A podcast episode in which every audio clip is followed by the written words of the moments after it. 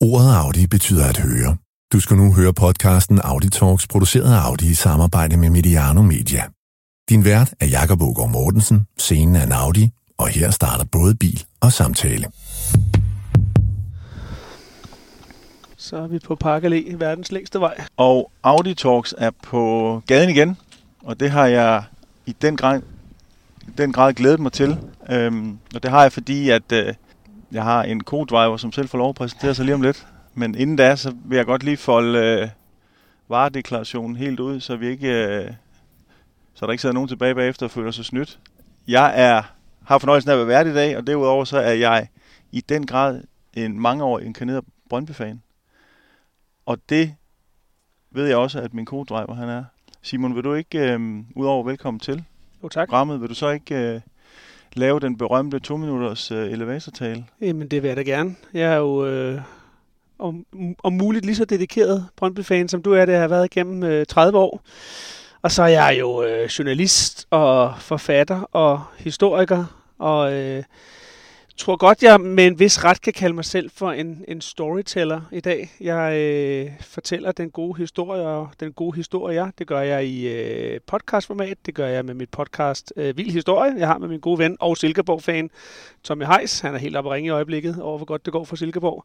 Og så er jeg jo også øh, engageret i hele Brøndby Lyd-universet, hvor jeg har deltaget i nogle paneldebatter undervejs, og jeg i øjeblikket laver Brøndby Lyd Kickoff, som er optagsprogrammer til kampene her i slutspillet, og vi har stadigvæk til gode at lave optag på baggrund af, ja, bare et enkelt point, men øh, det kan jo være, det kommer. Øh, og så har jeg jo også haft det kæmpe privilegium at få lov til at lave Brøndby Lyd historieplatform. Jeg har blandt andet lavet hele seks afsnit om klubbens historie, hvor jeg simpelthen tager den og 10 for 10 fra 60'erne og frem til øh, 2010'erne, som jeg meget belejligt lader slutte i 2021, så vi slutter on a high, efter igennem nullerne og 10'erne har været igennem en del lows. Så det, øh, det tænker jeg, det er min øh, elevatortale. Det var elevatortalen. Det, øh, og jeg tænker jo i virkeligheden, at øh, den enorme Brøndby-viden, som, øh, som din krop er fyldt op af, den skal, jeg jo, den skal jeg jo forsøge at få udnyttet så godt som muligt i dag, og derfor så håber jeg jo også, at du vil være en, øh, en, en, en god guide og tage os rundt til nogle af de steder, der i virkeligheden har haft stor betydning for Brøndby undervejs. Men det vil jeg rigtig gerne. Jeg kunne... Øh, i øvrigt så er det meget sjovt, og øh, jeg, jeg hører jo også med fornøjelse de optagsudsendelser, som du laver, og nu har jeg jo så fået øh, lejlighed til ovenikøbet også, også et ansigt på. Ikke? Det, det, er jo, det er jo altid meget sjovt. Hvad, nu, øh, ja, lad os bare starte med et af de helt store spørgsmål. Ved du egentlig, hvorfor du er Brøndby-fan? Ja, mm, jamen det ved jeg godt, øh, for det har jeg også tænkt på over tid, hvorfor fanden jeg endte med at blive det. Øh, og den øh, sådan nostal- fodboldnostalgiske indflyvning, det er øh, dynamitlandsholdet i 80'erne. Det er jo der, jeg begynder at se fodbold for alvor, med øh, dem, der øh, landsholdet der, der kvalificerede sig til 84 og 86, og Laudrup og Elka, de der fede typer, og mere vigtigt, den fede måde, de spillede fodbold på det øh, slog fuldstændig benene væk øh, under mig. Så begynder det jo sådan at knirke lidt med landsholdet, må man sige, mod slutningen øh, af 80'erne, så begynder jeg sådan at kigge mig om efter noget andet, jeg kan fylde ind i min øh, øh, fodboldsult.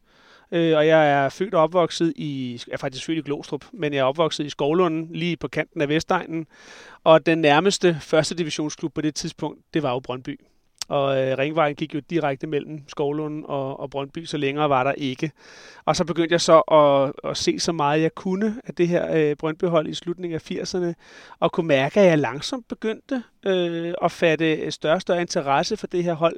Men et afgørende øjeblik for mig, det øh, sker i øh, øh april 1991, hvor jeg jo med forbløffelse og fascination og kæmpe glæde har fulgt øh, det her øh, Brøndby-hold spille sig helt frem til semifinalen i UEFA-koppen. Øh, slået øh, Frankfurt og Leverkusen og Moskva og Ferencvaros undervejs, og så møder de jo Roma øh, og spiller 0-0 hjemme. Den står 1-1 nede i Rom. Vi er minutter fra et slutfløjt. Jeg sidder og ser den på mit lille bitte farvefjernsyn på mit øh, ungdomsværelse i øh, rækkehuset i Skovlunden øh, og er helt op at ringe, og jeg har svedige håndflader, og er sikkert også møgsvide under armene, og så scorer Rudi Føller. Og det gjorde så ondt inde i mig, at jeg kan huske, at jeg der tænker, okay, det der Brøndby, det er jo ikke bare er ikke bare en, en, en sideting, jeg har kørende. Det er et eller andet, der er meget større og meget vildere, og så tog det altså for alvor fart derefter. Og så oplever jeg jo øh, alle de fantastiske øh, oplevelser af 90'erne.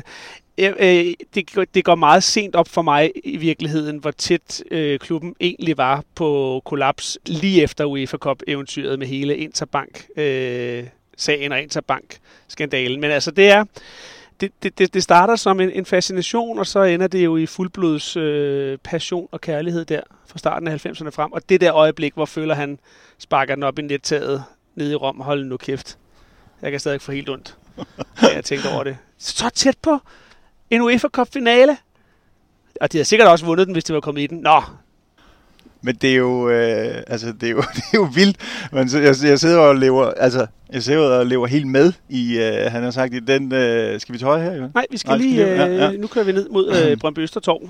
Ja, Hva, og, og så fra den gang, og så til i dag, i, i, i, i det der følelsesregister, der så får lov at folde sig ud i fuld flor øh, i dig, hvad, altså, hvad, prøv at sætte nogle ord på, hvad der ligesom er sket undervejs. Jamen, der, øh, røg, der, der røg kameraet ned af taget. Ja, ja. det røg heldigvis kun ned på... Godt, vi holder for rødt, så ja. vi lige kan få den reddet. Jamen altså, hvad, hvad der skete igennem de sidste 30 år, der, der, altså for det første ret hurtigt op gennem 90'erne, så sker der jo det, at jeg også bliver smask forelsket i fankulturen omkring klubben, og den vokser jo eksplosivt i øh, årene efter øh, UEFA Cup-eventyret, men også Interbank-sagen. Altså det, det, det, det er jo sjovt med, med fankultur i Brøndby, fordi nogle af de største opblomstringer sker jo tit efter store kriser. Øh, og jeg bliver simpelthen, altså jeg, jeg kan huske det første halsterklæde, jeg køber i, øh, ude i Brøndby, det er et Brøndby Support halsterklæde, fordi jeg, som jeg sagde til mig selv, jeg er jo fan af klubben, men jeg er også fan af fankulturen. Altså, så det var sådan en dobbeltside fan, øh, eller dobbeltside fascination og så begynder jeg jo at komme derude, og ret hurtigt begynder jeg at stå på nedre øh, syd hedder det i dag, det hed Faxe-tribunen, den gang, det var før øh, stadion blev udbygget. Og så står jeg bare der, og så bliver man jo suget ind i alt det, der er fællesskabet og den der levende organisme, en tribune og et tribuneliv er. Og også den der primitive stammekultur. Øh, og så er man jo bare, så er man jo bare solgt. Og så begynder man jo også at få, få venner derude og få et netværk derude. Man begynder jo også, det gør man i hvert fald, når man er øh, en nysgerrig type som mig, også at dykke ned i, i historien allerede dengang og finde ud af, hvor stort det her det i virkeligheden er for så mange. Altså både os fans, men også dem, der lige på det tidspunkt eller over tid har spillet øh, i klubben, men også hele setup'et omkring hele det frivillige arbejde, hele det der med, at vi stadigvæk har øh, en relation til, til, til, til foreningen. Altså, der er den professionelle, professionelle del, men der er også en relation til foreningen. Alt det der. Og over tid, altså, det begynder jo bare at fylde mere og mere og mere og mere i mig. Og, og, og når folk spørger mig, hvad Brøndby betyder for mig, altså, så er jeg jo så tæt på at sige alt. Men øh, nu har jeg også en, en, en kone, jeg elsker helt vildt højt. Jeg har nogle børn, jeg elsker helt vildt højt. Men, men Brøndby betyder spark med meget for mig. Altså, der går jo ikke, der går ikke en time, uden at jeg på en eller anden måde har en tanke om den her klub. Altså, og det er jo definerende for humør og sindsstemning og, og alt det der. Det er meget interessant, den der beskrivelse med den primitiv stammekultur. Ja. Fordi, fordi det, jeg jo også er fascineret af ved Brøndby, det er altså det der øh, hvad hedder det, fluepapir af tiltrækningskraft fra øh, højtuddannede, veluddannede, artikulerende mennesker som dig, og så dem, som øh, øh, virkeligheden jo bare øh, kommer ind og lever for Brøndby hele ugen, ja. øh, for det, der så øh, skal folde sig ud som et klimaks om søndagen, ja. og så alt andet sådan set, det er ligegyldigt. Ja. Øh, Altså, hvad, hvad er det? Altså, den der stammekultursbeskrivelse, prøv, kan du ikke sige lidt mere om det? Jo, det kan jeg godt, altså, og, og i virkeligheden så er det ek, ekstremt forsimplet at, at kun at snakke om det som en, en, en, en, en, en stammekultur, fordi det, det, det er det også, men, men for mig er det også, øh, for mig er det også et sted, jeg kan gå hen og have en passion. Altså en, det er et sted, hvor det er helt okay for mig og for andre, om de er mænd eller kvinder, eller direktører eller kontanthjælpsmodtagere, og, og, og for afløb for nogle af de helt store følelser, og hvor det faktisk er helt okay at snakke med en anden mand om sådan noget som, som kærlighed og frustration og sorg og alt muligt andet. Altså, øh, og kæft for har jeg brugt mange timer øh, på at, og, og, og, og skal til venstre her, hvor jeg har brugt mange timer på at prøve at forholde mig til det traume, vi oplevede i Horsens den fredag i 18. Og det er helt legitimt at, at, at snakke om det som et traume. Altså, fordi det, altså, det er et fodboldtraume. Jeg er godt klar over, at vi har ikke, vi har ikke været i krig, vi har ikke øh, overlevet et jordskæld, vi har ikke været døden nær. Men i det univers, vi har skabt omkring os, så var det jo frygteligt, det der skete der. Så for mig er det, det, det er jo dels en stammekultur, det er jo noget, det er jo noget organisme, øh, tænkning i virkeligheden. Jeg elsker jo det der med, altså, og for mig kan det ikke, jeg har været i lounge nogle gange, det er hyggeligt, men, men, men mit naturlige sted at være, det er på tribunen. Nu sidder jeg så på øvre syd, så jeg stadigvæk får, jeg er blevet en ældre her efterhånden, jeg får stadigvæk øh, duften og lydene og trommeslagene fra neder. For mig er det den der fantastiske organisme, en, en, en, en stemningstribune er. Skal vi til højre her? Nu nærmer vi os nemlig det, noget. det der, det der Horsens traume der, Ja. altså gjorde det, gjorde det, altså, når jeg spørger helt oprigtigt, gjorde det fysisk ondt i dig? Ja. Altså skete, altså prøv lige at sige, hvad, hvad, hvad, altså, hvad sker der i, i kroppen? Ej, men altså... Åh, jeg, jeg, jeg deltog i et... Øh, vi skulle faktisk have været en gang længere hen, men det kan vi bare... Øh, ja, jeg, jeg deltog faktisk øh, et halvt års tid efter i en podcast, som blev lavet til 24-7, hvor jeg var med, øh, Nana Møller Carlsen var med, Claus Byr var med, Mikkel Frey Damgaard var med, hvor, hvor hvor- altså, jeg tror, overskriften var, jeg var der. Øh, og, og så var det alle os, der var i Horsens og var taget derover til Horsens og alt det der.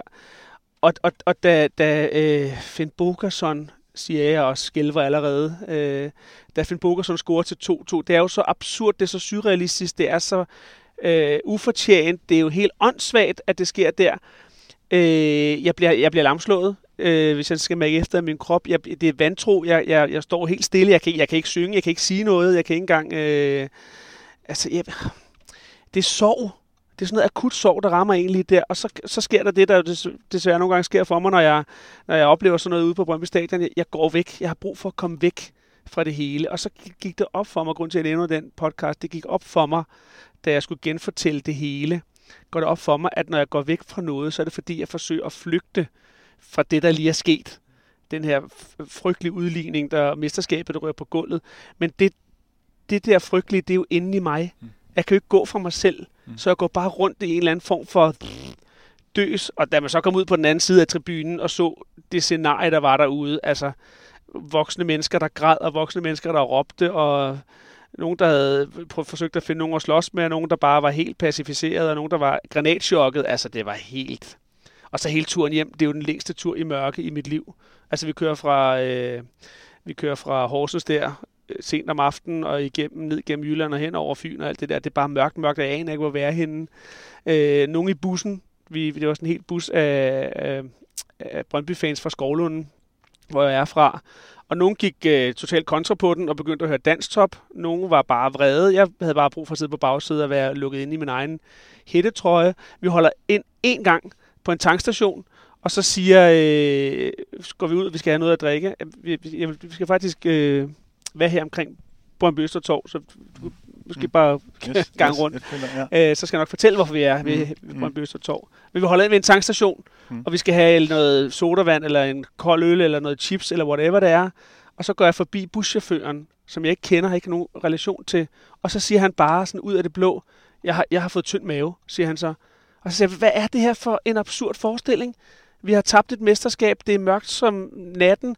Jeg aner ikke, hvor jeg er henne i landet. Nu har min chauffør fået tynd mave. Altså alt er jo simpelthen ganske forfærdeligt. Jeg kom hjem til et hus, jeg var alene. Min kone var øh, i Jylland, og mine børn blev passet. Og jeg drikker en, øh, et glas whisky for at kunne falde i søvn. Jeg vågner næste dag, det er jo så en lørdag. Jeg er også alene i huset.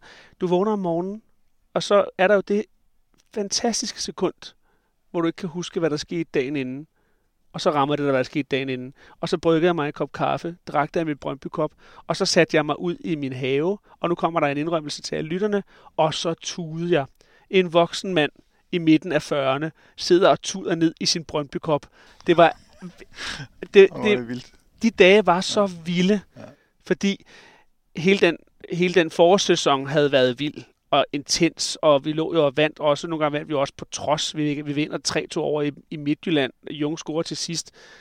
Altså alt lå jo til, at vi skulle vinde det mesterskab efter så mange år. Og så ender det med det, den flykatastrofe, det var. Det der kæmpe crash. Men, men det, er jo, altså, det er jo også en, en altså, frygtelig isoleret set fortælling, og alligevel samtidig også en smuk fortælling. Ja, ikke? det er det.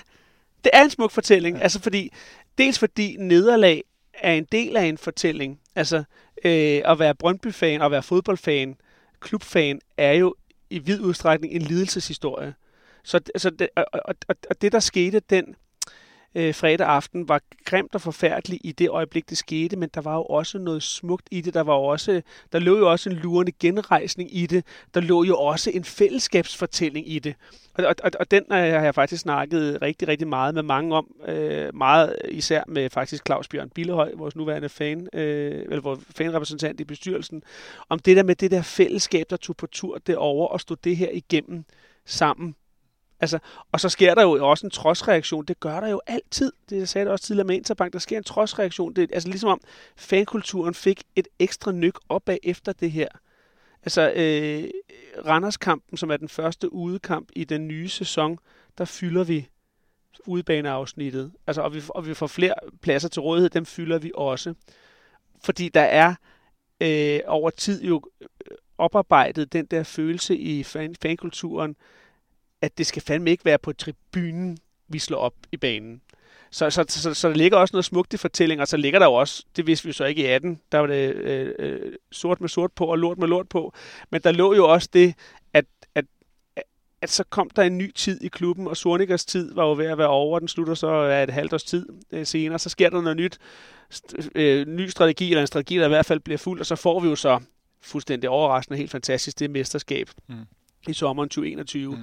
Og i det lys ser man jo så Horsens, øh, ikke nødvendigvis på en anden måde, men jeg, jeg, har, jeg plejer altid at have det der billede af, at, at altså, det sår, der blev påført der i Horsens den fredag, det har jo styrt blødt indtil det mesterskab. Og nu er der et ar. Det går jo ikke væk. Altså, vi var der jo stadigvæk den fredag aften. Og den fuldstændig bizarre udvikling på kampen, altså vi fører 2-0. Rykker har scoret på et langskud. Altså, hvis, hvis vi ikke vi, vi kan vinde et, et DM på et rykkermål, altså, så står verden jo ikke længere, og den stod jo så pludselig ikke længere. altså, så, så jeg er fuldstændig enig med dig, at i alt det grimme var der jo også noget smukt. Og noget af det smukke, det er det enorme fællesskab.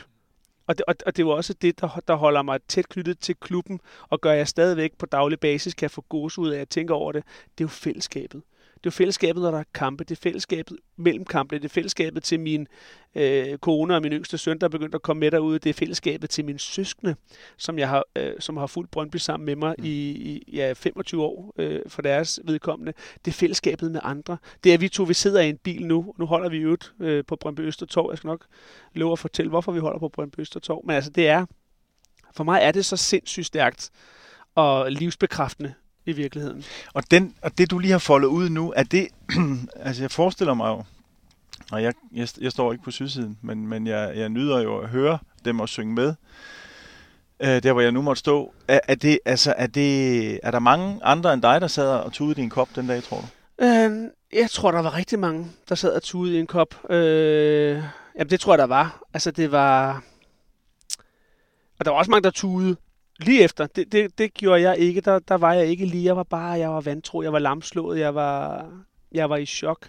Men jeg tror, der har siddet rigtig mange. Jeg har også snakket med mange, som jo også så den på tv for eksempel. Og som måske sad og så den alene på tv. Og de har jo været de mest ensomme mennesker i hele verden i deres tv-stue, siddende der. Hvad, hvordan, altså, jeg kan slet ikke forestille mig, hvordan jeg skulle forholde mig til det. Altså, jeg, jeg, jeg, jeg, jeg var ikke i Horsens i 13, da vi øh, har den der afgørende øh, nedrykningskamp. Øh, den sad jeg og så i min stue. Øh, ej, jeg hørte den faktisk i radioen, for det ikke skal være løgn. Øh, og jeg havde sådan, hvis vi havde tabt den, hvad, hvor skulle jeg gå hen med mig selv? Nu vandt vi den, så kunne jeg jo hoppe rundt i stuen, og jeg kunne kaste med puder og vælte en sofa, og hvad jeg ellers gjorde af, af bare begejstring over Piris fantastiske mm. mål til sidst. Men jeg tænker, at, at, at fordi Brøndbys fanbase er jo gigantisk. Den er kæmpestor, så der har jo siddet 100.000 vis af mennesker øh, rundt omkring i hele landet, og ikke antal tusind. Jeg ved, hvor mange var vi i Horsens, det ved jeg sgu ikke engang. Hvor mange var vi? 4-5.000 i Horsens? Jeg kan huske det. Og vi har jo alle sammen delt. Vi har delt den der ja. oplevelse. Og selvom det var ulideligt at køre hjem i bus, så var jeg der trods alt sammen med min, øh, med min søskende. Og dagen efter, og det var måske faktisk en af grundene til, at jeg endte med at sidde og tude ned i en Brøndby Cup, fordi jeg skrev simpelthen en besked til min søskende, øh, om de var okay, øh, og, og, og, og jeg havde ikke lyst til at, at, at sådan botanisere mere i alt det, der var sket, men de skulle bare lige vide, at nu hvor det var sket, så var der ikke nogen, jeg hellere ville tilbringe det her lort sammen med, end dem. Og det, og det ramte mig bare sådan lidt, åh, det er jo også et, det er også et særligt bånd, jeg har til min søskende gennem det her. Og vi stod det igennem sammen, og jeg får næsten helt tårer i øjnene, når jeg skal sidde og genfortælle det, fordi for mig, det var så stort. Det var så stort, det der skete i Horsens. På den ufede måde, men også på den... Der var jo det der glimt af, af noget smukt. Nå, det oh, puha. ja, men det er jo, det er jo, det er jo, det er jo vildt, at, at, at uh, den, den stadigvæk er så stærk i dig, og ja. den i virkeligheden også er overførbar til mig, der sidder ved siden af som ja. lytter. Uh, men nu vil jeg til gengæld lade, lade dig slippe din indre historiker løs, og så ja. fortælle, hvorfor vi egentlig holder på sådan en forholdsvis kønsløs tog, som ja, vi gør lige nu. og det er det jo. Mm. Det må vi bare uh, erkende. Jamen, vi holder jo på Brøndby Østertorv, fordi uh, jeg har jo haft et kæmpe privilegium at lave de her Brøndby Lyd-historier, og det første afsnit starter jeg faktisk uh, med en lokal historiker på Brøndby Østertorv, fordi historien om klubbens fødsel er jo i høj grad historien om øh, Øh, forstedernes øh, opblomstring eller udvikling i tiden efter øh, 2. verdenskrig. På det her tidspunkt lige efter 2. verdenskrig, der har vi jo øh, to øh, fodboldklubber herude. Vi har faktisk også en ude i Brøndby Strand, men de to markante klubber herude, det er jo Brøndby Vester IF, og så er det Brøndby Øster IF. Øh, og det kan man jo godt tænke sig til sådan to klubber, der ligger lige op og ned af hinanden. De er jo formentlig ærkerivaler på alle mulige måder. Brøndby Vester IF, som er sådan landsbyklubben, øh, det var øh, bønderne. Den var fra 1909, og Brøndby Øster IF, øh, som lå lidt på den anden side af voldene, lidt tættere ind mod København, øh, er fra 1928. Øh, og Brøndby Øster Torv er jo et billede på, og nu kan øh, folk kan jo så gå ind og google Brøndby Østertorv og se noget af det her, som du kalder kønslys, og det er det også. Det er meget firkantet, som det ser ud lige nu. Men det er jo et, et klassisk billede på, hvad der sker ude i forstederne omkring København fra 50'erne og 60'erne og frem. I 1940 bor der øh, i Brøndby Vester og Brøndby Øster, de her to øh, bysamfund, der bor der 2100 øh, indbyggere til sammen. I 50, 1950 der bor der 5.000 indbyggere til sammen. I 1960, der bor der 20.000, og i 1964, hvor Brøndby IF, eller Brøndbyernes IF, blev stiftet, der bor der 25.000. Så, så altså folk, det er jo den her periode, hvor folk de flytter ud fra København. Der bliver bygget de her høje huse, vi kigger på lige nu og her, med, med, med, med lejligheder i højden, og lejligheder, der havde det hele. Altså bad og vaskemaskine, eller vaskekælder i hvert fald, øh, og lys og luft og der var grønne områder, det der stadigvæk her ved Brøndby Østertorv, og det folk kom fra inden for København, det er jo før byfornyelsen sætter ind inde i København, det folk kommer fra, det er jo anden, tredje, fjerde, femte baggård, det er toiletter i gården, og det flyttede folk simpelthen væk fra, og så flytter de ud her. Og Brøndby ligner jo den by, jeg selv er vokset op i, Skovlunde, som er en del af Ballerup Kommune, den ligner Herlev, den ligner alle mulige andre byer, byer, der var. Landsbysamfund, indtil efter 2. verdenskrig, og herefter bliver til decideret forsteder med alt, hvad der hører sig til af byggeri, som det her, vi kigger på nu, som er fra 50'erne og 60'erne, og meget firkantet og meget i højden. Men den her udvikling af byen gør jo pludselig er der rigtig mange indbyggere. Og de her indbyggere, de har jo også brug for et fritidsliv. Det siger, de søger jo også ud mod de her øh, foreninger, de her øh, fodboldklubber. Og der har vi jo altså på det her tidspunkt Brøndby Vester IF og Brøndby Øster øh, IF. Øh, og så begynder kommunen jo også at plædere for, at måske skulle man prøve at samle kræfterne. Man kunne måske godt levere fra kommunens side nogle bedre baner, nogle bedre øh, øh, baneforhold, hvis de her to klubber ville lade være med at ligge og bekrige hinanden og kannibalisere på hinanden, men slå sig sammen. Og det ender jo så med, øh, den sammenlægning, der finder sted den 3. december 1964 i Kirkebjerg-salen, hvor Brøndby Vester IF og Brøndby Øster IF bliver til Brøndbyernes øh, idrætsforening. Og det er jo ikke uden sværslag, det er jeg godt klar over. Der har været rigtig, rigtig mange, øh, måske de mere konservative typer, der gerne vil have beholdt øh, øh, klubberne hver for sig. Men det bliver jo simpelthen i 1964 fødslen af, af, af Brøndbyernes idrætsforening, som jo så senere bliver til i daglig tale jo bare øh, Brøndby IF. Og øh, hvis jeg lige må have lov til at fortsætte historiker øh, sporet her, så er det jo også til, til Brøndby Øster, at øh, en øh, ung øh, mand fra Randers kommer i starten af 60'erne. Det er jo selvfølgelig Per Bjergård. Øh, en anden markant figur ude i øh, klubben historisk set, det er jo Finn Andersen, øh, næstformand og også tidligere direktør derude. Han spiller jo i Brøndby Vester IF, Finn, og øh, Per han kommer til at spille i Brøndby Øster IF, og senere hen så er de jo med til at bygge klubben op til det, den så går hen og bliver op gennem 70'erne og 80'erne. Men historien om Per er jo, at han er en ualmindelig dygtig fodboldspiller selv i Randers, i Randers Freja. Han er på første holdet gennem alle sine overgange, helt frem til øh, første ynglinge, og så får hans far et job på øh, Glostrup Hospital. Øh, og, og af omveje, så flytter Per jo også med herover. Han har en seddel med for Randers Freja, som Per kan tage med ind til KB, som jo er den store fodboldklub i, i København på det her tidspunkt. Han kan tage den her seddel med ind, hvor øh, hans træner i Randers Freja har skrevet, øh, tag godt imod ham her, Per. Øh, han er en rigtig, rigtig dygtig fodboldspiller. Øh, vi giver ham de varmeste anbefalinger. Meningen var jo så, at det her, den her seddel skulle give adgang til et eventuelt førstehold i KB og Per Bjerregaard prøver også lykken inde i KB. Øh, han taler bare rigtig øh, godt gammel randrusiansk jysk, så øh, i hans egen fortælling, så bliver han ikke taget så godt imod, og der bliver grinet lidt.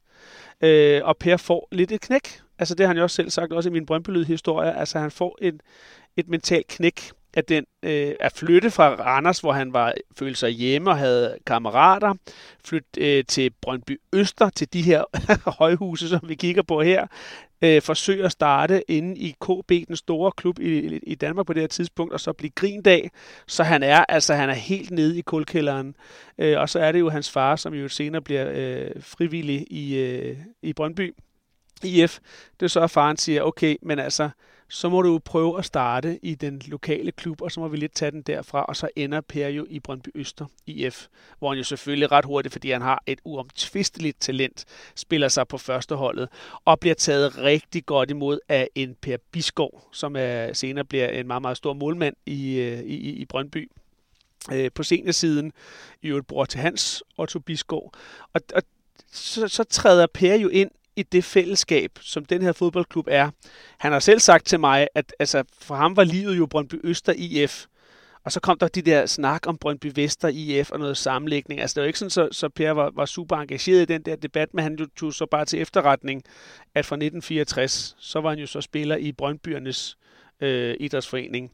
Og så der kommer han jo til at spille øh, sammen med Finn Andersen blandt andet. Og det her hold, det, han blev, han, han blev førsteholdsspiller den gode Per Bjerregaard op gennem 60'erne, og så øh, i 73, fordi der skal sidde en førsteholdsspiller i bestyrelsen, så kommer Per Bjerregaard ind i bestyrelsen som førsteholdsspiller, og han har, det må vi jo bare øh, øh, erkende og, og tage hatten af, for han har jo et særligt drive, han har jo også nogle ambitioner, og i første omgang havde Per Bjerregaard ambitioner for førsteholdet og deres udfoldelsesmuligheder, øh, og han bliver så simpelthen formand i klubben i 1973, han øh, erstatter øh, Kjell Rasmussen, borgmesteren, der havde været formand i et års tid, indtil han fandt ud af, at det var en virkelig dårlig idé at være borgmester, og, øh, hvad hedder det, borgmester og øh, fodboldformand på, på samme tid.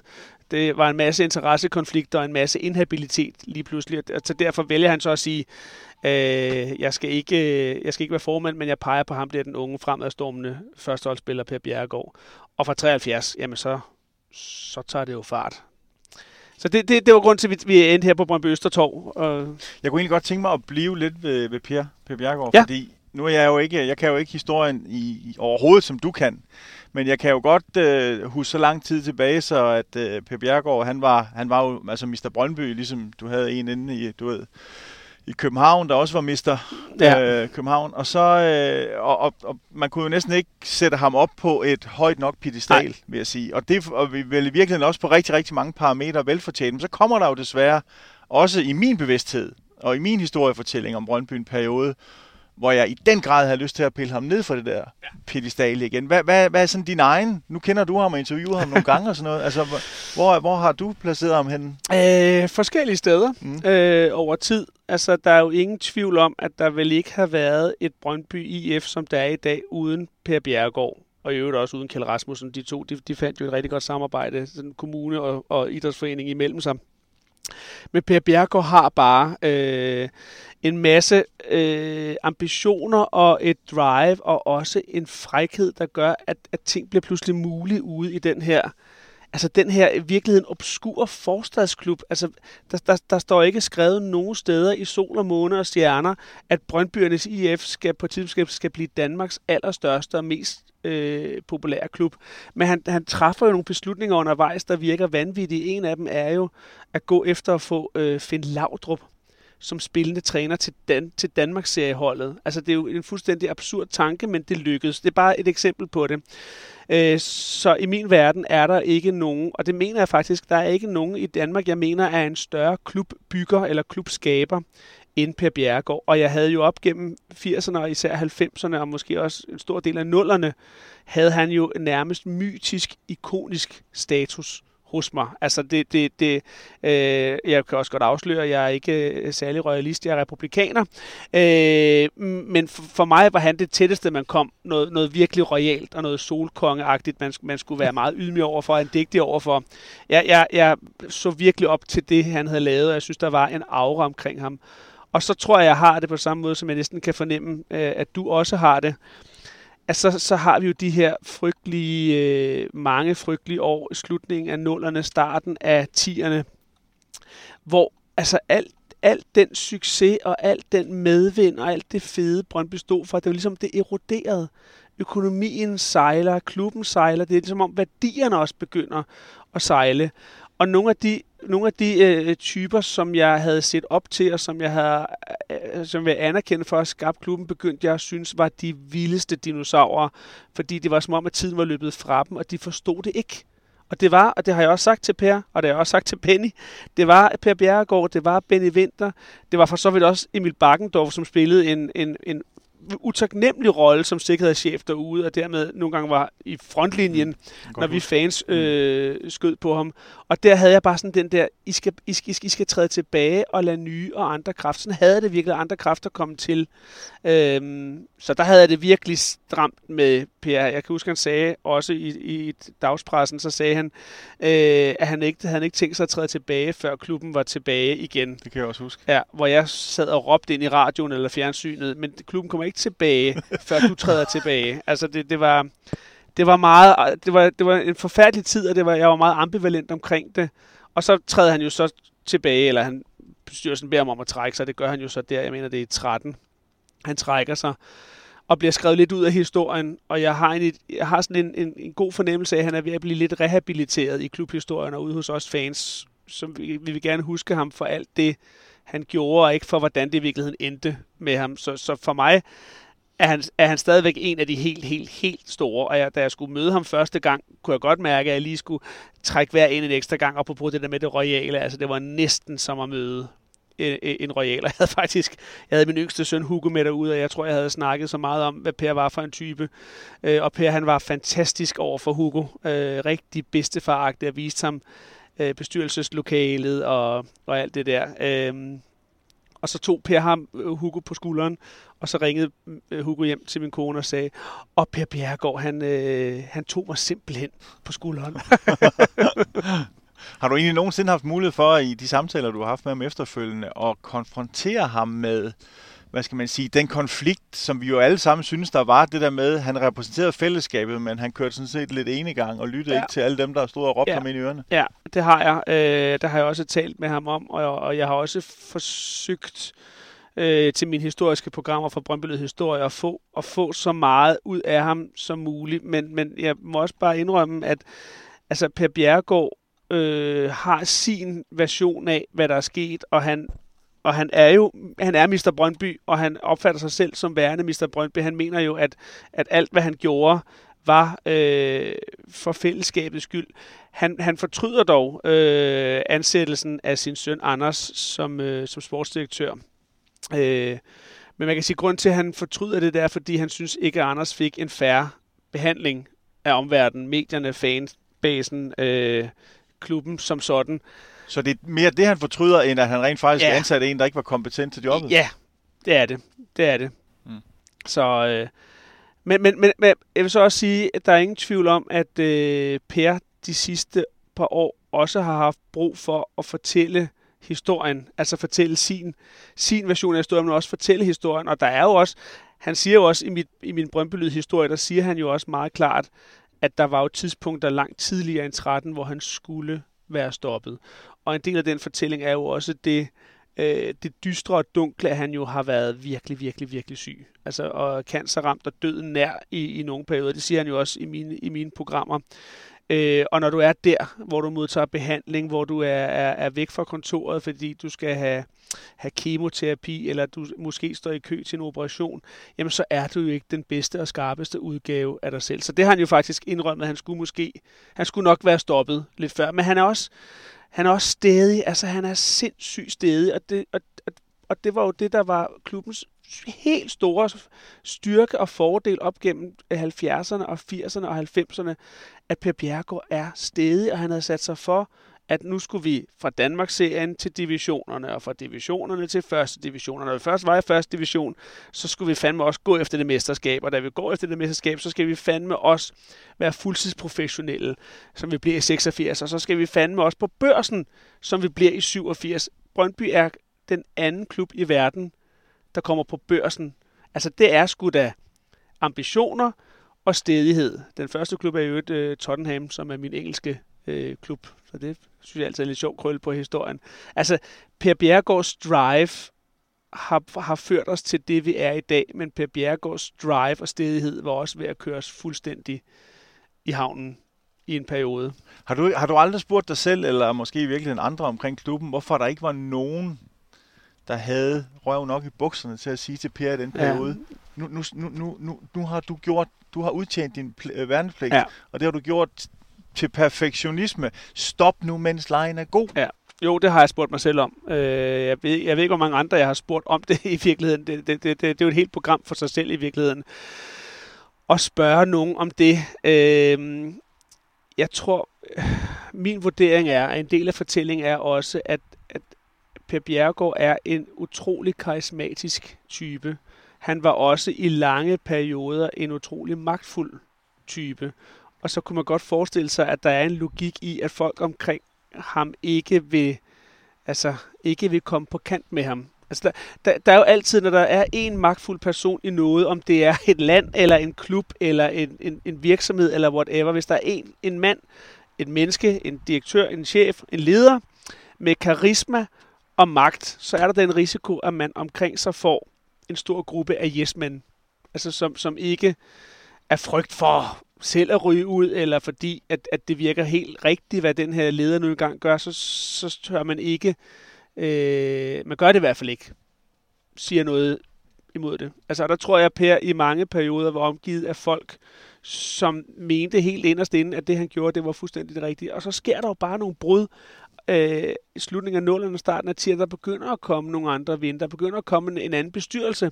Altså han, han ender jo øh, blandt andet med det forfejlede forsøg på at købe Bella Center, der ender han jo simpelthen i, øh, med, at bestyrelsen trækker sig på dagen, hvor de skal give det endelige bud. Altså, så, så der har vi jo et opgør, og det er jo et opgør, der, der er ekstremt ydmygende for Per Bjergård. Det her det er dagen, hvor de skal lægge det endelige bud på Bella Center. Der var en stor sandsynlighed for, at Brøndby ville ende med at eje Bella Centeret. Og så starter dagen med, at, at den øh, siddende bestyrelsesformand og en masse andre i bestyrelsen trækker sig, fordi de ikke, kan, de er ikke enige i retningen. Altså, for dem er der jo også et stort element af sabotage øh, og signalgivning i, at de gør det der. Men som Per Bjergård også siger i mit program, altså, så, kan vi, så, kunne vi jo ikke, så var vi jo ikke altså, vi kunne ikke blive taget alvorligt som byder på Bellacenteret, når, når store dele af bestyrelsen havde trukket sig samme morgen i protest mod, at vi er ved at købe Bellacenteret. Så der, her begynder vi at have de her øh, lidt oprør mod, mod Per, men, men det er også der, det, alt det uskynde i virkeligheden starter. Altså alt det, som, som var så forfærdeligt gennem tierne. Ja, fordi Simon, jeg har et billede i, mit, i min bevidsthed, i min øh, histori- historik omkring Brøndby, at da, da Laudrup vælger ikke at forlænge, ja.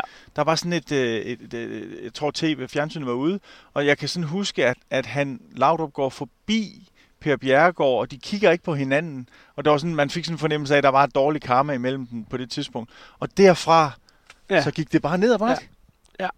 Men det gør det også. Altså, det, det, det, det vidste vi jo ikke i øh, 05, da vi vinder det her smukke mesterskab. Vi vinder heller ikke, vi vinder heller ikke i 06, hvor vi ikke vinder mesterskabet, men trods alt er noget, øh, nogle af de første Europa League-puljer. Men, men, da, men, men det her, det begynder at skride. Øh, og der er åndssvagt mange bud på, hvorfor det begynder at skride. Der er nogle kontraktforhandlinger mellem klubben og Laudrup, der er stor uenighed om, som ender med, at, at, at, at der bliver ikke lavet en forlængelse af Laudrup og Faxes øh, aftale. Der er, også, der er altså også en pointe i, at øh, Per vil rigtig gerne have Laudrup. Altså han er et godt navn. Øh, og, det, og det han præsteret med det hold, altså det var jo også smukt. Det var et smukt mesterskab, det der 04-05. Det var det.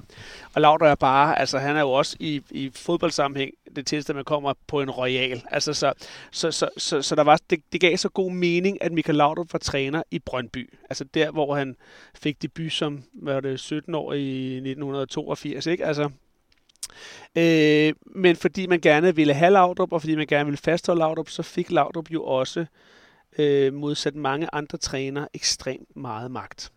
Altså Laudrup øh, ville jo i virkeligheden gerne have det der, man kan kalde en managerrolle. Altså hvor han jo også skulle stå for spillerindkøb og alt det der. Øh, hvilket leder frem til en anden pointe i det her, som også er begyndelsen på, hvorfor det begynder at gå skævt, og hvorfor vi har en, en hans afløser blev den hollandske René Møllensten, der siger de berømte ord, det er, at patienten er jo syg. Altså, Brøndby er en syg patient. Øh, Laudrup får jo også købt en masse spillere, øh, og efterlader måske i virkeligheden en trup, der ikke er i balance. Altså en trup med mange store spillere, og dermed også mange store egoer. Og det er faktisk en af mine pointer, når jeg sådan skal redegøre for øh, klubbens historie for hvor, hvor, i de perioder, hvor det går godt, og i de perioder, hvor det går skidt. Det handler om økonomi, det gør det i, i, i høj grad, den er helt med på, men det handler også om de spillere, der skal repræsentere klubben. Altså, hvor meget føler de klubben? Altså, hvor meget er de klubben? Hvor meget, hvor meget identitet lægger de i klubben? Øh, og der, der havde vi nogen, for hvem det her det bare var den her klub, de nu lige pt. spillede i. Og nogle af dem var altså øh, virkelig dygtige spillere, med store egoer, eller virkelig dygtige spillere, der, der brugte det her som øh, håbede på at bruge det som afsæt til at komme til nogle, til nogle større klubber. Og de spillere, de skal være hjertelig velkommen i min klub, men hvis der bliver for mange af dem, og for få kulturbærere, så begynder det altså at skride fuldstændig. Og, og, det, var, og det er en af grundene til, at Møllensten kommer ind og konstaterer, at den her trup, i virkeligheden tror jeg, at han snakker meget om truppen i første omgang, den her trup, den er jo syg. Og så tror jeg også, der har været, altså der begynder det jo også at være, altså også på administrationsplan og økonomisk plan begynder det jo også at skride fuldstændig. Har du nogensinde tænkt over, om, om der også var en, en magtkamp imellem Laudrup og Bjergård? Ja, det har jeg tænkt over, og det tror jeg også, der har været. Det tror jeg også, der har været. Det er så svært både hos Laudrup og hos Bjergård og finde ud af, hvad den rigtige historie er, for de er jo også, de er jo også diplomater, og, og, og jeg tror også, de, jeg tror grundlæggende, de har stor respekt for hinanden, men jeg er helt sikker på, at der har været en magtkamp. Øh, og jeg er ret sikker på, at Per Bjergård var villig til at afgive meget magt. Det man også skal huske på i, i fortællinger om Per Bjergård, det er, det er jo i vid udstrækning ham, nærmest helt frem til Anders Bjergård tiltræder, så er det jo Per Bjergård, der står for spiller forhandlinger og alt muligt andet. Og der kommer Laudrup ind og vil have den der managerrolle. Nu vil han have hands-on i forhold til nogle af de spillere, han gerne vil have, og forhandlingerne omkring det. Og der tror jeg, at Per Bjergård afgav noget magt. Og det, og det magtvakuum, der kom, da Laudrup så træder, eller ikke forlænger, jamen, men, men, men det kommer klubben aldrig rigtig ud af. Altså, det, vi får nogle vi får øh, varierende sportschefer med varierende øh, kvalitet øh, herefter, og vi og det er jo så også en anden historie, men vi får så mange strategibud og øh, strategiformuleringer, øh, og vi kan jo ikke holde 9 ud af 10 af de strategier, vi laver, kan vi jo ikke holde. Altså, et, et, et eksempel er jo det mesterskab, vi ikke vinder i 2018, hvor øh, Truls Bæk jo siger, at vi er, vi er forud for strategien siger han, da vi ligger til at vinde det mesterskab. Og da vi så er kommet ud på den anden side og har fundet ud af, hvad der egentlig er sket med truppen og Sornik og alt det der, så går det jo op for, i hvert fald det er min tolkning, at vi var ikke, vi var ikke, øh, altså, vi var ikke forud for strategien, vi holdt ikke strategien.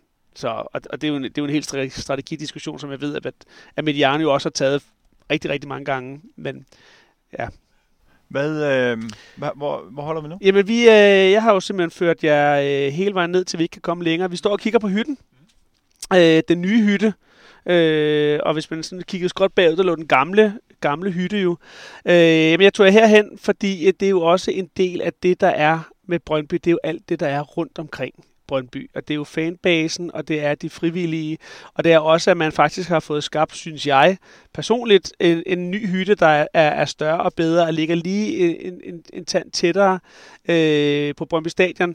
Og det her, det er jo også en del af min, det er jo blevet en del af min øh, gåen til øh, stadion rutine. Jeg plejer at holde øh, på en villavej heroppe bagved, øh, og så går jeg øh, med mig selv, eller hvem jeg nu end har med, min kone, eller min søn, eller whoever, og så skal jeg lige runde først hytten, og se, om der er nogen, man kender der, lige hilse, og det er der jo altid nogen, man lige skal hilse på. Jeg kan bare godt lide det der med, altså, at vi har, altså, vi har de her fanbaser og fanoaser rundt omkring. Øh, øh, stor ros til øh, en, øh, en af mine medfans, Peter Cornelius, som øh, har oprettet et fast Twitter-bord inde i hytten, hvor, hvor alle os Brøndby-fans, som jo nærmest kun kender hinanden fra Twitter, vi kan simpelthen kan mødes og få trykket hånd og sat ansigter, øh, rigtige ansigter på hinanden, og det, det er jo en kæmpe gevinst. Altså, elsker Twitter, øh, øh, og jeg elsker især Brøndby Twitter. øh, og så plejer jeg at gå herned forbi hytten, hilse på dem, jeg nu kender der.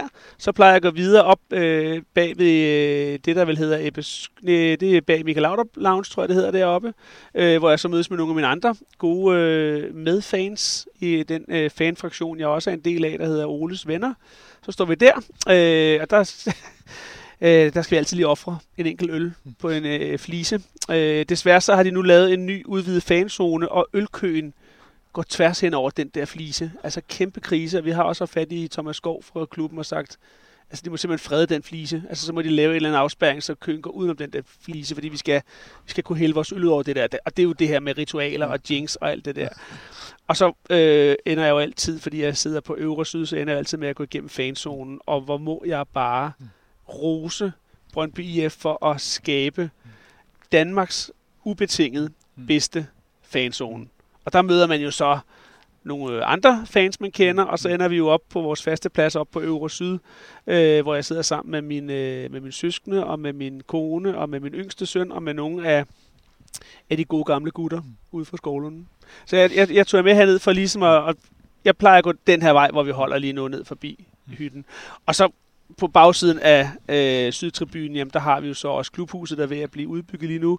Men klubhuset er jo også for mig en vigtig del af fortællingen, fordi det er hele den her øh, relation mellem det professionelle setup, Superliga-holdet, øh, øh Brøndby IF AS, og så foreningen. Mm altså det, det er jo det, der, ja, der også fascinerede mig, det var, at, at, at alt det her, det udsprang af en forening. Og, og Danmark er et foreningsland, og jeg er et foreningsmenneske. Jeg kan mm. godt lide det der med, at der er en forening, der, der danner bund for det her. Altså damerne hører jo stadigvæk til over i foreningen, mm. og ikke i det professionelle øh, setup for eksempel. Men der er jo også frivillige, der står i boderne mm. på Brøndby Stadion. Øh, og nogen har jo gjort det i 10, 20, 30 år. Og, og der er jo også en fordelingsnøgle mellem de penge, der flyder igennem mm. øh, Brøndby Stadion, at de også ender i Brøndby IF. Mm. Og så har vi jo så også en anden del af fortællingen, det er jo fortælling om de her aktieklasser, mm. som blev opløst i, øh, i 13, men hvor øh, hovedparten af aktierne jo lå i foreningen. Mm. Så foreningen altid havde styr på den professionelle del. Og det kunne jeg jo, det kunne jeg jo godt lide. Øh, og jeg kan egentlig også stadigvæk godt lide tanken. Altså nu snakker man jo rigtig meget om det her med professionel fodbold og øh, 50 plus 1, som de har nede i Tyskland. At fanbasen, medlemsbasen har et flertal i de her tyske klubber, som gør, at, at, at de, de kan jo ikke i samme... At de fleste tyske klubber kan ikke blive opkøbt. Og det kunne jeg jo godt lide, fordi lige så snart man opløser, aktie, opløser aktieklasserne, så er vi jo øh, modtagelige for at blive opkøbt af en eller anden rig mand. Lige nu øh, er det jo vores øh, sugar daddy, vores pengemand, Jan Bæk, der sidder øh, og er vores, vores ejer i virkeligheden. Det skal vi være glade for, tror jeg. Jeg er stadigvæk sur på mig over det der med øh, Thomas Frank og Oscar øh, Gate. Øh, jeg synes, jeg var mega uskyndt, og jeg synes, at han kan være lidt kluntet en gang imellem, Jan Bæk, men han har klubhjerte. Han elsker den her klub. Men vi kan risikere om nogle år, at han ikke øh, vil være med længere af den ene eller den anden grund. Og så er vi altså op for grabs. Øh, og med det, man ser ske rundt omkring andre steder i, øh, i fodbold Europa, så kan jeg godt være bekymret. Øh, og jeg kunne godt lide ideen om, at, at foreningen sad med kontrollen. Jeg sad, jeg sad og tænkte på i det, du lige har fortalt, at jeg kunne for eksempel aldrig selv finde på at gå hverken alene i biografen eller alene til fodbold. Mm. Men du går jo ikke alene til fodbold, selvom du går alene til Nej. fodbold.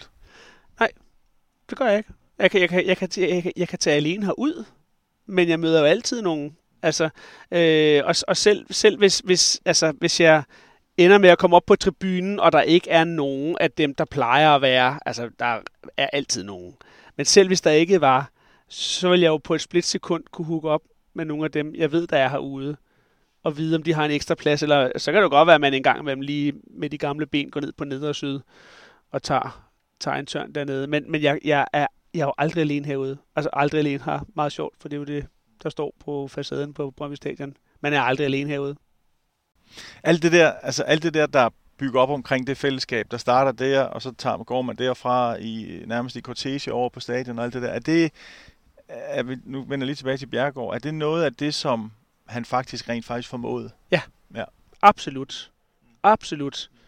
Altså, det, det, det, altså han, han, jeg tror ikke, man skal undervurdere, øh, man vil være så også nødt til at, re- at respektere, at Per Bjerregaard jo også er et fællesskabsmenneske. Altså, han, han, han, han, han gjorde jo ikke, han byggede jo ikke den her klub op, fordi han ville bygge en klub op, fordi han ville stå i spidsen for det her. Jeg er helt sikker på, at han har ambitioner, han er også et kontrolmenneske og et magtmenneske, men jeg tror rigtig meget at det her har handlet om for Per Bjergo over tid fællesskabet. Og han har faktisk også selv sagt, at noget, noget grund til, at han trådte ind i bestyrelsen og blev formand, og grund til, at han blev ved, og grund til, at han tænkte større og større og større, det var jo faktisk også for at betale tilbage på det, der skete for ham, da han træder ind ad døren nede i Brøndby Øster IF, og en Per, per Bisgaard og en Hans Otto Bisgaard tager imod ham. Altså det, det, det fællesskab, der rummede den her øh, unge mand fra Randers, der var blevet småknækket inde i, i, i KB og var et skrøbeligt sted, så tog klubben sig øh, af ham.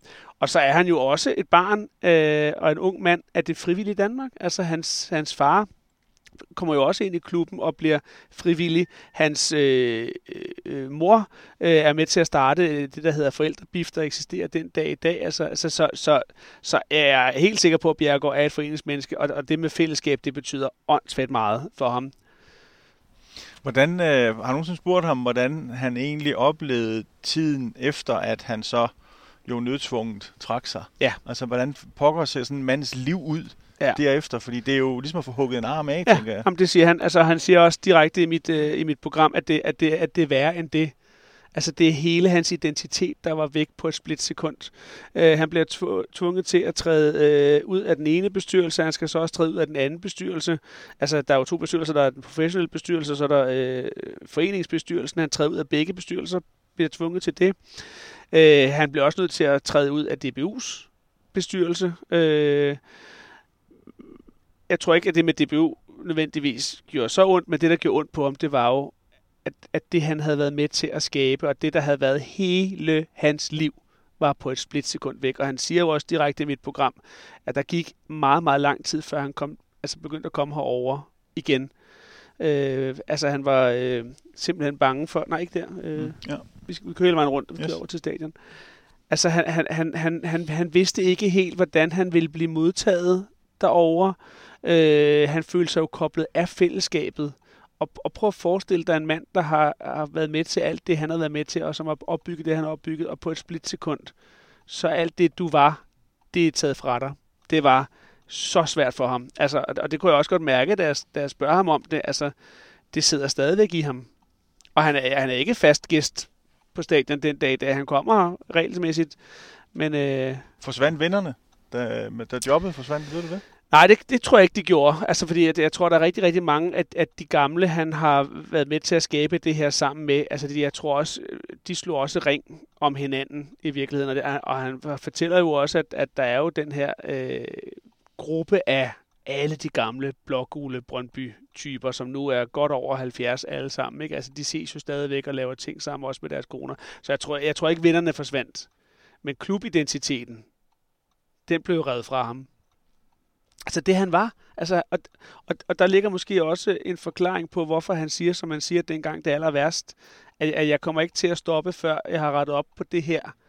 Hvor vi andre vil sige, du får ikke rettet op på det her, før du stopper. Fordi jeg tror også, at han selv betragtede sig som Mister Brøndby. Og så pludselig så er du ikke medlem af noget som helst overhovedet. Og, og, og, og jeg vil så også sige, at i den periode var der jo også voldsomme fanprotester, altså virkelig voldsomme fanprotester, øh, og røde faner, og råben og skrigen, altså det, og det må også have været så svært. Altså dem, dem der har forgudet ham og tilbedt ham, nu pludselig så står de og har vendt sig øh, imod ham. Men det er jo også det der igen, så vi kommer tilbage til det der med ingen over klubben, ja. og så var der måske alligevel en over klubben det, i en periode, ikke? Det var i hvert fald svært at tolke det anderledes. Altså jeg havde virkelig svært ved at, at ikke at se det som, at han satte sig over klubben. Det, det, det, det, og det mener jeg stadigvæk, at han til øh, øh, en vis grad gjorde. Men han, han vil jo så hævde på sin side, at han gjorde det for klubben.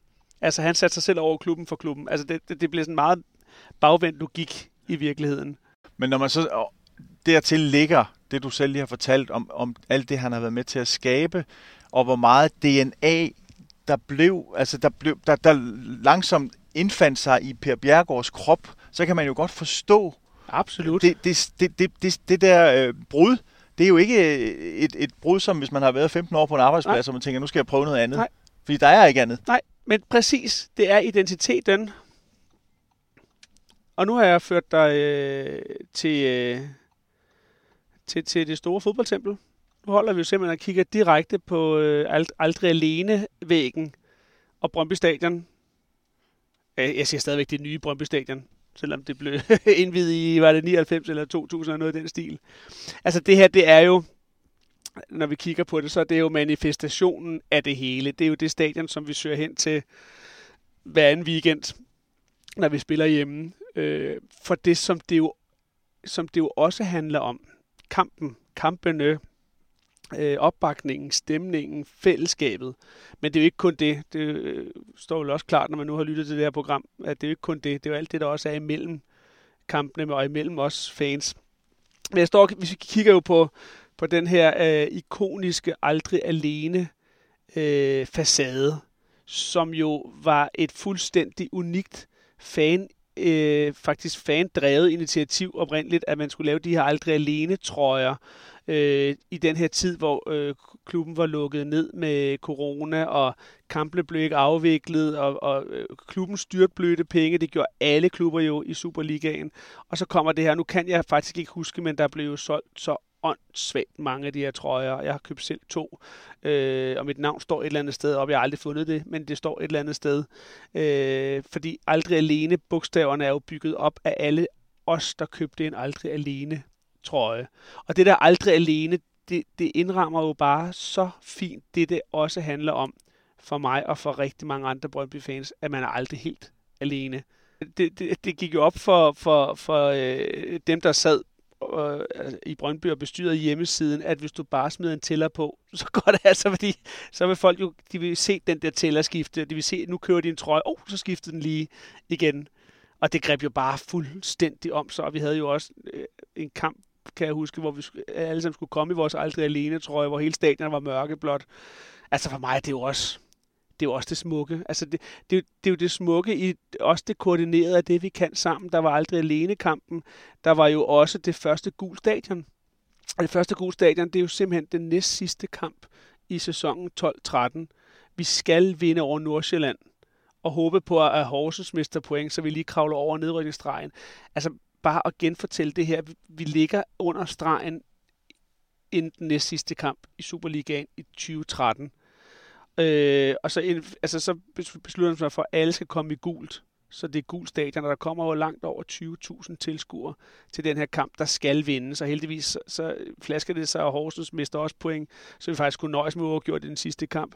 Øh, og vi vinder 4-0. Og den kamp er jo fuldstændig ikonisk også i den store fortælling. Altså, der var jo ingen, der slog op i banen. Vi kom, og vi bakkede op, og vi havde gule trøjer på, og så klarede spillerne jo så resten, kan man sige, i de to, i de to sidste kampe, ikke? Og det er jo også det der med fællesskabet, og nu gør vi det her. Men tror du i virkeligheden, Simon, at det, at det i forhold til den Brøndby-historie, som du selv lige så fint har foldet ud den sidste times tid, er fuldstændig ligegyldigt, om Brøndby de spiller i Superligaen eller første division?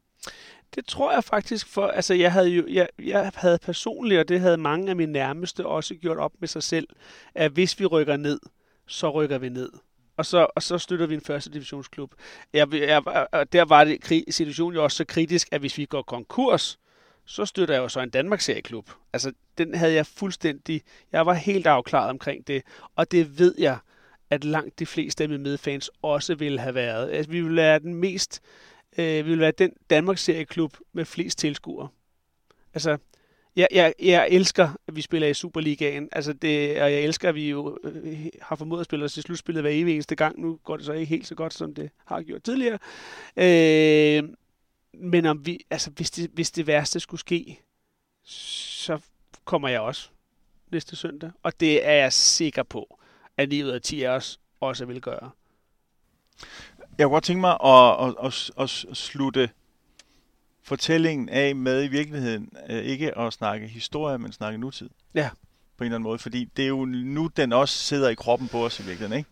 Altså, øh, CV kom ind som sportsdirektør, Niels Frederiksen kom, der, det virkede som om, der kom ro på bagsmækken, god balance mellem de to, og lige pludselig gik det godt, og så kom mesterskabet, som du siger. Og så har vi jo så desværre lige nu ja. en kedelig rekord, ikke? Jo. Syv tabte ja. i, i streg. Ja. Aldrig sket før. Nej. Altså, hvor, hvad, hvad, hvad tænker du om, om, om det hele lige nu? Øh, jeg, har, jeg har lige siddet og lavet øh, manus til optagsprogrammet, som jeg skal lave, Brøndby Lyd Kick-Off her, så dem skal jeg lave på fredag. Øh, og der tænker jeg, der, der, der tog jeg ja-hatten på. Det går den rigtige vej. For i runde, der, der scorede vi for første gang meget længe. Det var godt nok på straffespark. I sidste runde scorede vi i åbent spil. Det går den rigtige vej. Øh, ej, hvad tænker jeg om det lige nu? Altså, jeg tænker, for det første, at det er jo, det er jo helt frygteligt. Altså, og, og den seneste kamp i Randers er jo bare øh, helt til grin. Altså, vi kan spille øh, 10 mod 11 så længe, og alligevel ikke formå øh, at få noget med hjem derovre fra. Vi ender med at tabe. Simpelthen, det er jo fuldstændig naturstridigt. Men går det der, går det der ikke jo, bekymret? Det, jo, det gør det. Gør, jo, det gør det det gør det, men, men, men, men, men vi kommer også til, altså vi bliver nødt til at tage den her diskussion på de rette præmisser. Der er ingen tvivl om, at det er jeg helt sikker på, CV også godt ved. Og så kan det godt være, at han formulerede sig virkelig uheldigt øh, lige efter Randers kamp, hvor jeg også tror, at han var rigtig, rigtig skuffet over resultatet. Men jeg tror godt, han ved, at seneste transfervindue ikke er godkendt. Altså vi har, vi har, lige nu er truppen jo ikke hvor truppen skal være. Vi har rigtig, rigtig mange, der er gode til meget, men vi har ikke nogen af de der øh, spidskompetencer. Vi har ikke nogen, der gør det ekstraordinære. Det skulle lige være en kvistgården, altså som, som øh, investerer helt ufattelig meget arbejdsraseri i, i, i klubben. Så jo, det gør mig bekymret.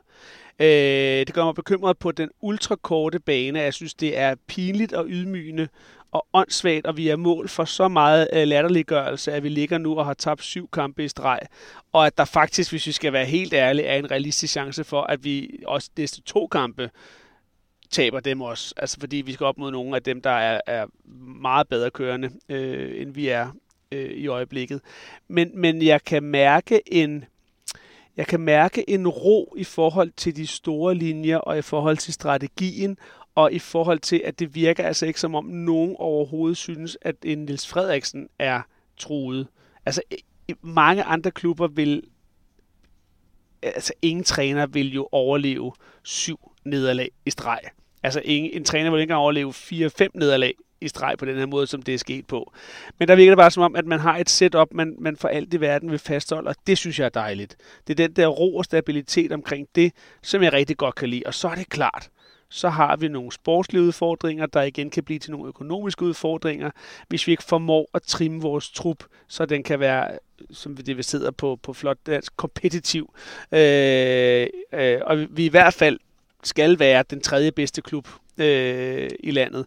Og det tror jeg så også godt se, vi ved. Altså nu, nu, nu skal der investeres noget. Jeg synes, det er... Altså, jeg, jeg var vred og bitter efter øh, Randers nederlaget. Jeg var vred og bitter på en anden måde efter Midtjylland nederlaget forrige uge, og jeg var sådan helt, efter vi havde tabt til OB i en kamp, vi totalt dominerer, og de får et straffespark, der var bare sådan vantro bitter. Så jo, det irriterer mig.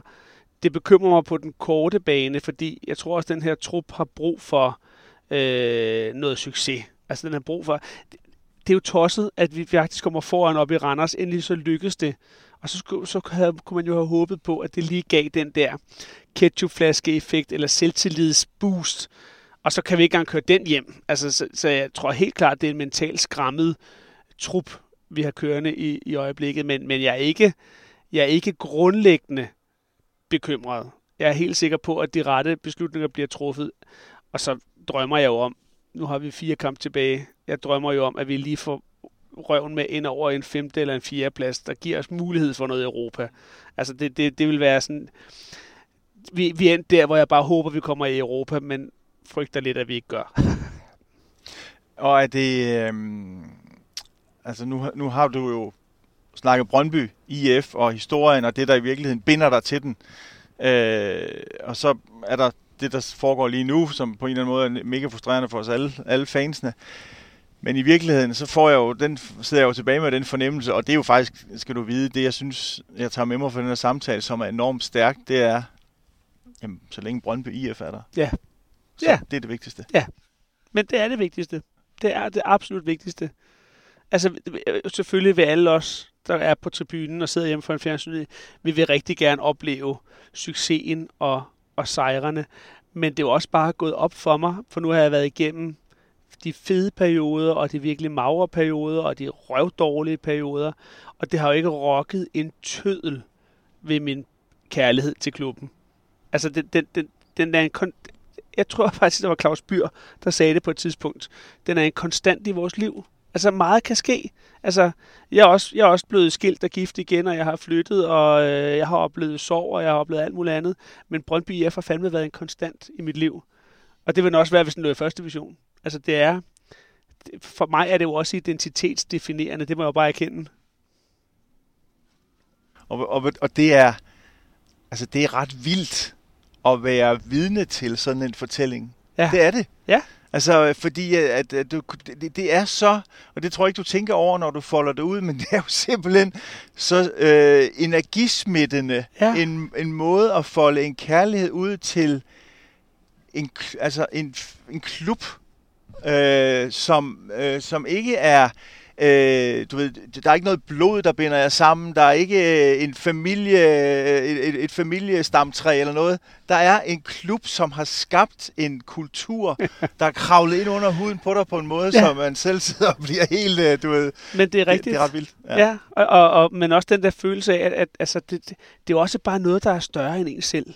Altså, det er jo også det. Og, og, jeg, og jeg forsøgte på et tidspunkt for nogle år siden for, øh, for webmediet øh, POV International og, og, og prøve at sætte ord på, hvorfor fanden det er, at man kan lægge så meget af sit hjerteblod i noget så abstrakt, men også dybt konkret som en fodboldklub. Altså fordi det handler om, om så meget mere end det. Det handler om, om den her øh, organismetænkning. Det handler om det her kæmpestore fællesskab. Og så handler det jo om følelser og passion. Det, og det er bare større end en selv. Og i virkeligheden så er det her afsluttende spørgsmål, som jeg bare bliver nødt til at stille dig helt malplaceret i forhold til det, vi har snakket om den sidste gode times tid. Men der er jo derby om fire dage. Åh, men jeg, hvor det jeg, jeg tænker faktisk, øh, jeg, jeg anser det for overvejende sandsynligt, at vi ikke kan vinde det. Men jeg ved jo også godt, at, at så, Derby har deres, det er totalt kliché nu, men Derby har deres fuldstændig eget liv, og Brøndby har jo altså tradition for på de mest utænkelige tidspunkter at overpræstere og gøre det umulige. Og vi har slået dem før. Simon, tak for en øh, fantastisk inspirerende snak. Tak. Og øh, altså, pøj pøj på søndag, ikke? Ja, tak og i lige Ja, måde. det tak. var en fornøjelse. Det var det. Du har hørt podcasten Audi Talks, der sætter fokus på byen, bolden og mennesket. Din vært var Jakob Ågaard Mortensen. Podcasten er produceret af Audi i samarbejde med Mediano Media. Du kan finde flere episoder i serien på mediano.nu. Tak fordi du lyttede med.